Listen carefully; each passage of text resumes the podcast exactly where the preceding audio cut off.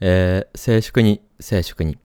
これより審理を開始する。被告のオス豚は8月16日未明、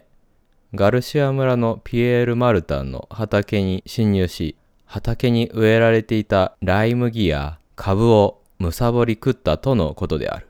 検察官、論告休刑を行いたまえ。はい。被告は原告の貴重な財産であり、手塩にかけて育てた作物を非常にも食い荒らし、畑を踏み荒らし、多大なる被害を与えました。上場酌量の余地はないと考えます。異議あり。今回の件は原告が自分の農地に豚よけの柵を作るのを怠り、豚の食欲を著しく刺激したのが一因であると考えます。執行猶予付きの判決を強く求めます。静粛に、静粛に。双方の言い分はよくわかった。審理を一旦終了し、この件は日を改めて第二審を行うこととしよう。以上、閉廷。皆さん、こんにちは。自然を愛するウェブエンジニア、セミヤマです。今日は、中世ヨーロッパの奇妙な風習、動物裁判についてお話ししたいと思います。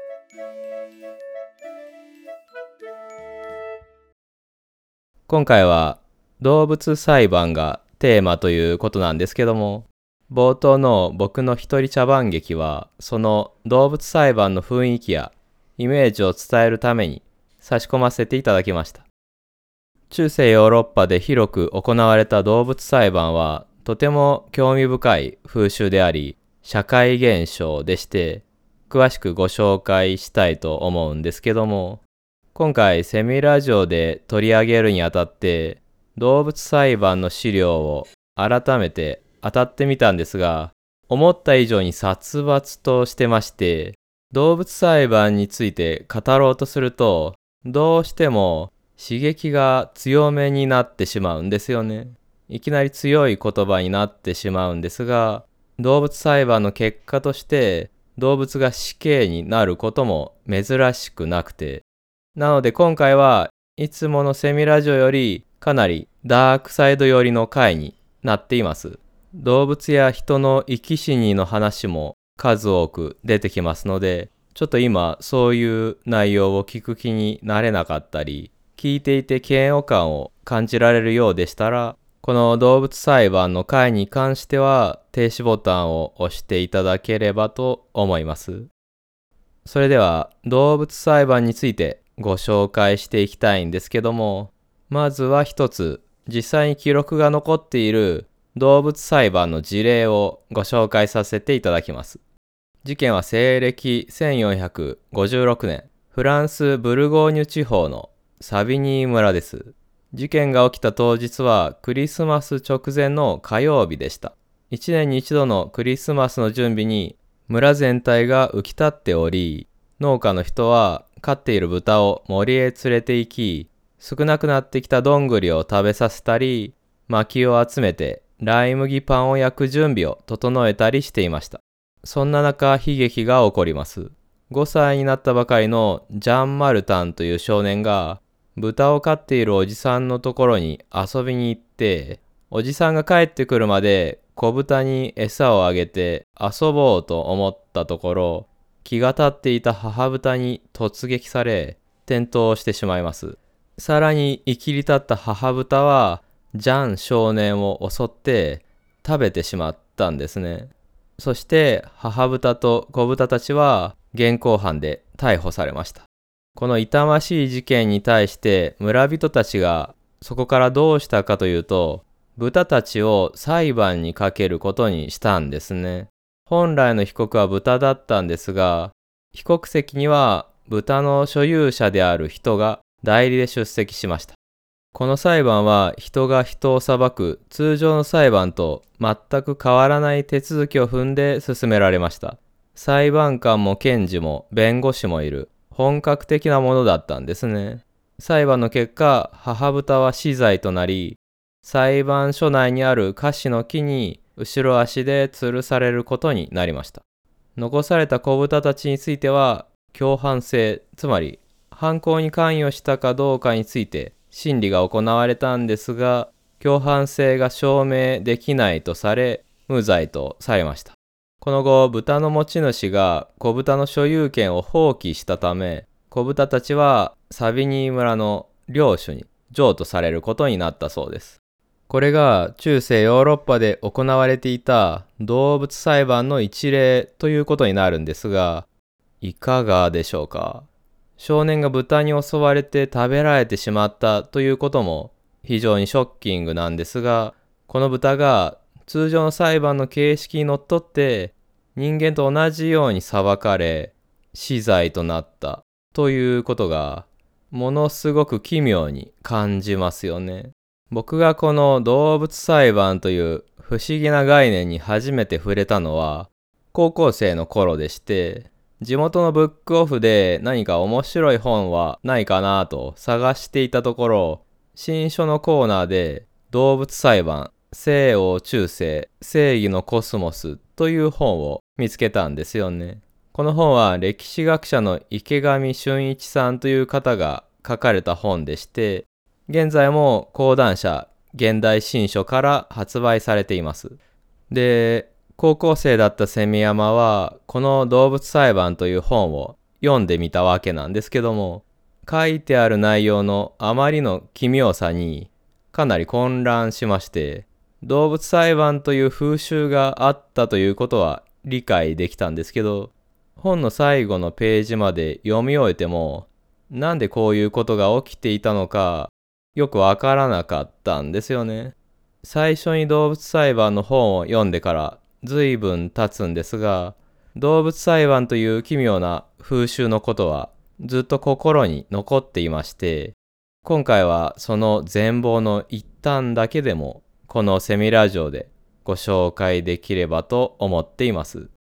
動物裁判は12世紀以降18世紀までヨーロッパ各国で広く行われていた風習でして特にフランスで頻繁に行われていました。動物裁判には大きく2つのタイプがあって1つは世俗裁判所もう1つは教会裁判所で行われました。世俗裁判所では主に人や家畜を殺傷したり、畑や果樹園を荒らした豚、牛、馬、犬、猫、ヤギ、ロバなどの家畜が裁かれました。犯罪を犯した動物たちは、その行為が土地の有力者によって確認されると、直ちに逮捕されて、監獄に放り込まれたそうです。有罪であれば、大抵は公主の後、菓子の木や公主台で逆さ釣りの刑に処されて、その後、長書が作成されたそうです。動物が獄中で判決を待っており、判決が下ると裁判所の書記によって動物に向かって判決文が読み上げられたり、動物を拷問する中で上がった苦痛の叫び声を自白とみなすというようなことも行われていたようです。むごいことだなぁと思うんですけども、こういった家畜の罪を裁くのは主に世俗裁判所だったということなんですね。もう一つの教会裁判所での動物裁判はどうかということなんですが、もともと中世ヨーロッパの教会には必ず牢屋があって、世俗裁判所より教会裁判所の方が大きな役割を果たしていたようです。動物裁判に関して教会裁判所は数がものすごいためにまとめて逮捕することができないハエ、ハチ、チョウ、ネズミ、アリ、ミミズ、モグラ、ナメクジ、ヒル、カタツムリ、ヘビ、バッタ、ゾウムシその他の甲虫、青虫、毛虫などの昆虫、および小動物、そのあたりを守備範囲にしていました。例えば、セミラジオでも何回か前にバッタの大発生について特集を組んだんですが、そうやって大発生して作物に被害を与える害虫に対して呪いの言葉を発したり、悪魔払いや破門制裁の儀式を行うことを根拠づけるために教会で動物裁判を行ったわけです。で、裁判の形式として、例えば被告がネズミの大群だったら、ネズミに対して被告席への出頭を命じるわけですけど、まあ、無理やり引っ張ってこない限り、いついつに裁判所に出頭しろと言っても、ネズミが来ることはないわけですよね。その場合は、弁護士による抗弁が行われました。ネズミの例で言うと、ネズミは短い足で早く進めないため出頭できませんでした。とか、天敵の猫が狙っていて遠回りの必要があったため来ることができませんでした。ですとか、そういうふうに出頭に応じなかった理由を説明するわけですね。被告の昆虫の生存権や土地所有権を主張して一定の土地を彼らに与えるように要求することも動物裁判における弁護士のテクニックの一つでした。動物は人間と同じように神の被造物であるばかりか人より先に作られ草を食べる権利を与えられた。それは創世記に記されている通りである。という感じでですね、聖書を引用しつつ、巧みに弁護を行ったわけです。検察側も負けじと聖書を引用して応戦しました。確かに動物は人より先に神によって作られたかもしれないが、人は神の似姿に作られ、神は海の魚、空の鳥、地の上を這う生き物をすべて支配せよと言って他の全被造物への支配権を人間に与えたのではなかったか小さな昆虫ごときが人間の食物を奪っていいなどという道理があるはずがない。という具合ですね。で、有罪が確定した場合、波紋の儀式が執り行われました。中世ヨーロッパ、そしてキリスト教における波紋というのは、キリスト教の信者に与えられた各種の権利を剥奪するとともに、社会からの追放を意味する極めて重い処置でした。これは普通人に対して行われたんですが、動物裁判の結果、ネズミやバッタ、その他の小動物にも実施されていました。波紋の儀式は聖職者たちが教会の中に集まり、手に手にろうそくを灯します。そしてろうそくを教会の床に叩きつけて足で踏みにじりながら神を平和と正義を守ろうとしない者たちの喜びをこのろうそくのように消滅させたまえという波紋の呪文を唱えたそうです。実際にはバッタやネズミの大群に波紋を宣告しても特に何もなかったとは思うんですけども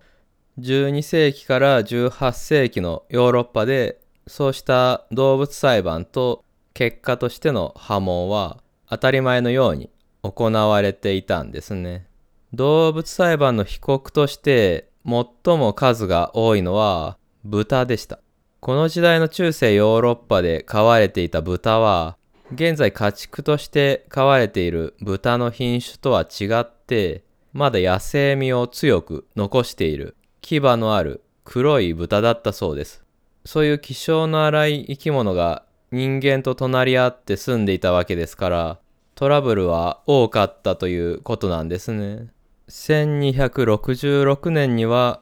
人間の子供を襲って食べてしまったオス豚がパリ郊外のポントネイ・オ・ローズで火あぶりの刑になっています。1368年の10月、フランス中北部のオルレアンでは豚たちが騒いでいるのを聞きつけた子供が豚小屋に入ったところ、豚たちによって押し倒され、足で踏みつけられ、数日後に亡くなりました。豚たちは裁判にかけられることになったんですが、豚の所有者は子供は恐怖のあまりショック死したのだと指摘し、豚は自発的に襲いかかったのではなく、子供の叫びに引き寄せられて集まってきただけだと主張しました。裁判官が検視を命じたところ、検視に当たった外科医は、子供は豚による攻撃ではなく、ショックによる熱で亡くなったと判定し、豚たちは無罪放免となったそうです。そうかと思えば1558年ロレーヌ地方のブクでの事件では犠牲者が1人だけで加害者も1匹の豚だけだと思われたんですがたくさんいた豚の中から加害者の豚を特定できなかったためその場にいた群れの豚全員が連帯責任で公主刑にされてしまったそうです。豚に続いて動物裁判の被告として数多く記録されているのが牛です。1313年頃、聖ヨハネ騎士修道会の騎士領モワジール・タンプルである農民が所有していたオス牛が通りがかった人を角で突き殺してしまいました。判決の結果、牛は公主台に吊るされることになりました。豚や牛より数は少ないんですが、馬もロバも猫もいろんな罪状によって動物裁判にかけられていました。あとですね、動物裁判の罪状として循環というのも少なからずありまして人間が動物を性の対象にしたということなんですね。もちろん現代でもあらゆる意味でやってはいけないことなんですが特に中世ヨーロッパではそれは絶対に許されざる行為だったんですね。例えば実際に従官が動物裁判で裁かれた例としてはある男が飼っているロバを性の対象にしていたんですね。でどうなったかというとその人も相手のメスロバも両方が火あぶりになりました。いろいろおかしいなと思うんですけども火あぶりはやりすぎだと思いますしそもそもロバの方は人間の一方的な欲望の犠牲になったわけですから理不尽さがありますよね。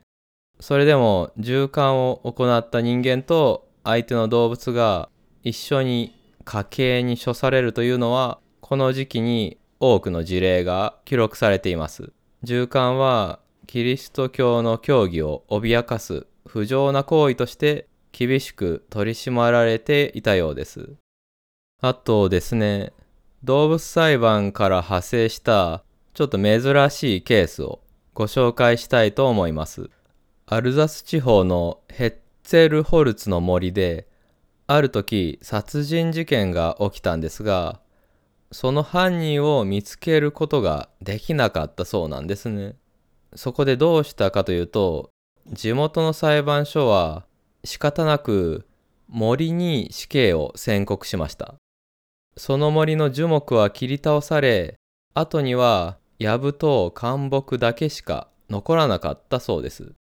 森が死刑になっちゃったんですね。もう動物裁判ですらないんですけども。というところで、ここまで動物裁判の進め方や具体的な事例についてご紹介させていただいたんですけども、ここまで聞いていただいていかがだったでしょうか？僕自身の話をするといろんな動物裁判の事例についてお話しして池上俊一さんの書かれた動物裁判の本も改めて読み通してそこに書かれている解釈についても読んでみたんですがやっぱり理解しきれないところが残るなぁというのが正直な感想です。なんでそうなるかなぁというふうに思っちゃうんですよね。その上で動物裁判の意味やそれが成立した時代背景について池上さんの本やそこに書かれた解釈を読んで自分なりに噛み砕いた内容を少しお話ししたいと思います。動物裁判が行われたのは中世ヨーロッパの12世紀から18世紀というふうにお伝えしていたんですが12世紀というのは農業技術の発達や風車などの発明によってヨーロッパ人がヨーロッパ全土を覆っていた森を開墾し農地にしていくいわば自然征服活動が本格化した時期だったんですね。動物裁判がそんな12世紀から18世紀の間だけに見られた活動であるというのは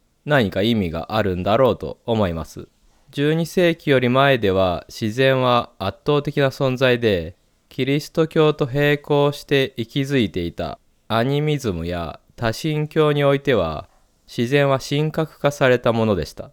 なのでそうした自然の産物である動物を動物裁判にかけるというのは恐れ多いこと、思いもよらないことだったのかもしれません。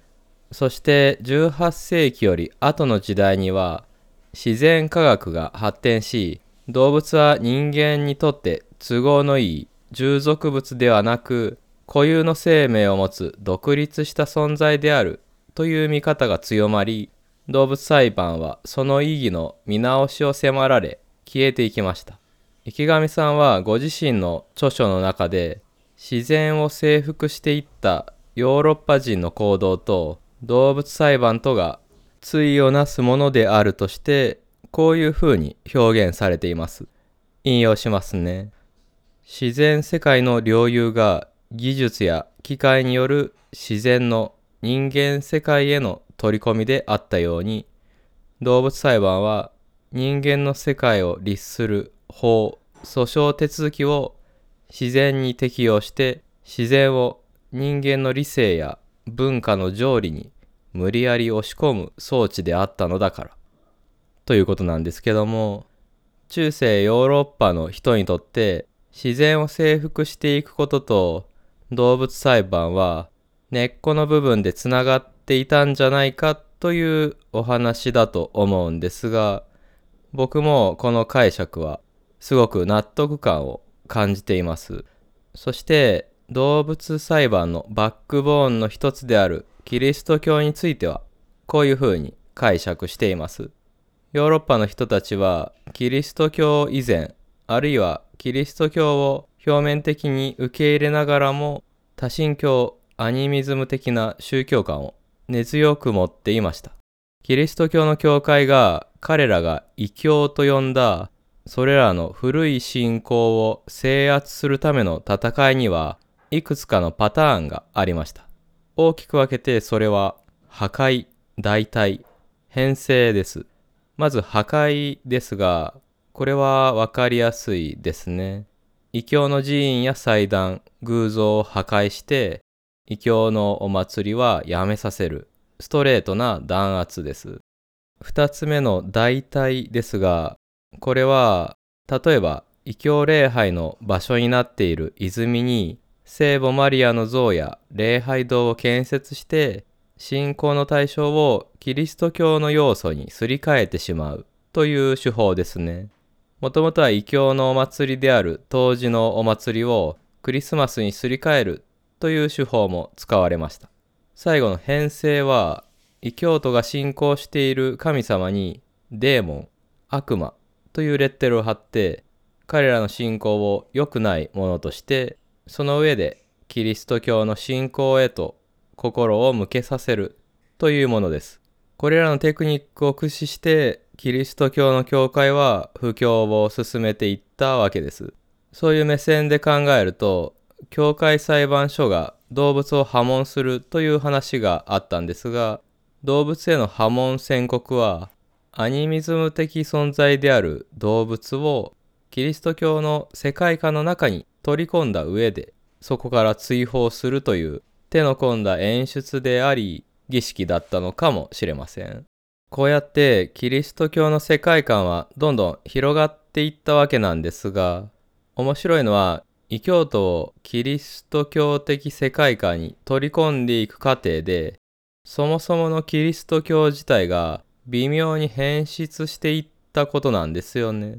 異教の神々が行っていた役割をキリスト教の聖母マリアや聖人が行ったという形で取り込んだり、もともとは異教のお祭りとしてあったものを復活祭や各種の祭礼として取り込んだり、不教に対しての反作用として、実はキリスト教自体も変化を余儀なくされてたんですね。これに関連する印象的なエピソードをご紹介したいんですけども、西暦1000年頃の年代記作者、ブレーメンのアダム氏は、現在のスウェーデンのウプサラにあたる地域で、異教徒が催していた宗教行事について報告しています。それは、彼らの崇める神であるトール、ボーダンといった神々を祀った金塗りの神殿で行われたもので、神殿の境内には、生贄として神に捧げられた犠牲者が木に吊るされていました。犠牲者は馬や犬、そして人間の姿もあったそうです。この地域の人たちはこうした生贄を捧げることで自分たちの繁栄を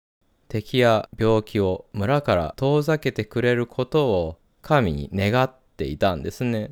そうした時、翻って動物裁判のことを思い返してみると、形式や手順は違うんですが、動物が吊るされたり、火あぶりにされたりするという行為や結果自体は、このトールやボーダンを崇めていた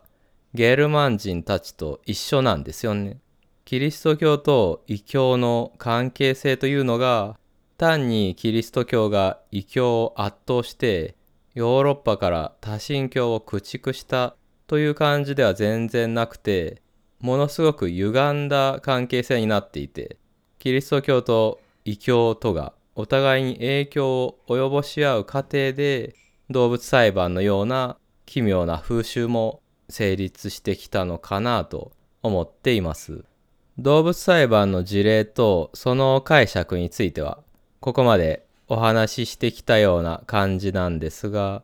最後に動物が裁判にかけられたり裁判に参加したりするゲームソフトを2本ご紹介したいと思います。一つはカプコンの人気アドベンチャーゲーム逆転裁判のシリーズとして2013年に発売された逆転裁判5です。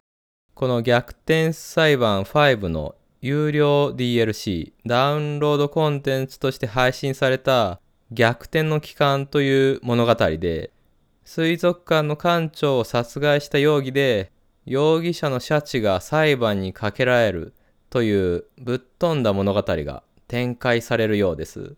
なんと日本初のゲームソフトで動物裁判が行われるということなんですね。シナリオライターの方がどこまで中世ヨーロッパの動物裁判という風習を意識していたかははっきりしないんですが面白そうですよね。僕は逆転裁判は1から4までは遊んだんですが5に関しては未プレイでチェックできてなかったですね。3DS のダウンロードコンテンツの販売はすでに終了してるんですが、逆転裁判5は iOS や Android 版もありまして、そちらの方でこのシャチが裁判にかけられる逆転の期間というエピソードを遊ぶことができるようです。もう一つのゲームソフトとしては、こちらは2022年に任天堂 switch から発売された鳥類弁護士の事件簿という作品がありまして、こちらはレオフルという海外に母体があるメーカーから発売しているんですけども、このゲームは19世紀のフランスが舞台なんですが、人間の洋服を着た鳥や象や猫やその他あらゆる動物たちが生活する不思議な世界観になっています。主人公は JJ ファルコンという1羽の鳥で、ゲームの解説文によると、善良な猛禽類と書いてあるんですが、この JJ ファルコンはこの世界の弁護士として助手のスパローソンと二人三脚で無実の被告の容疑を晴らすために調査や法廷での弁護を行うという内容のようです。このゲームプレイしてないんですが動物版逆転裁判みたいな感じなのかなと勝手に想像しています。この作品もイラストの雰囲気が不思議の国のアリスとかヨーロッパの昔の童話みたいな雰囲気があって面白そうなゲームです。ということでいろんな切り口で動物裁判についてお話ししてきましたがいかがだったでしょうか？動物裁判はいろんな解釈ができる題材だと思いますし、一つ一つの事例もとても興味深いので、気になった方は池上俊一さんの動物裁判西洋中世正義のコスモス。こちら Kindle 版も出ていますのでチェックしてみてくださいね。セミラジオではお便りを募集しています。概要欄のフォームや Twitter 改め X のハッシュタグセミラジオでご感想いただけると嬉しいです。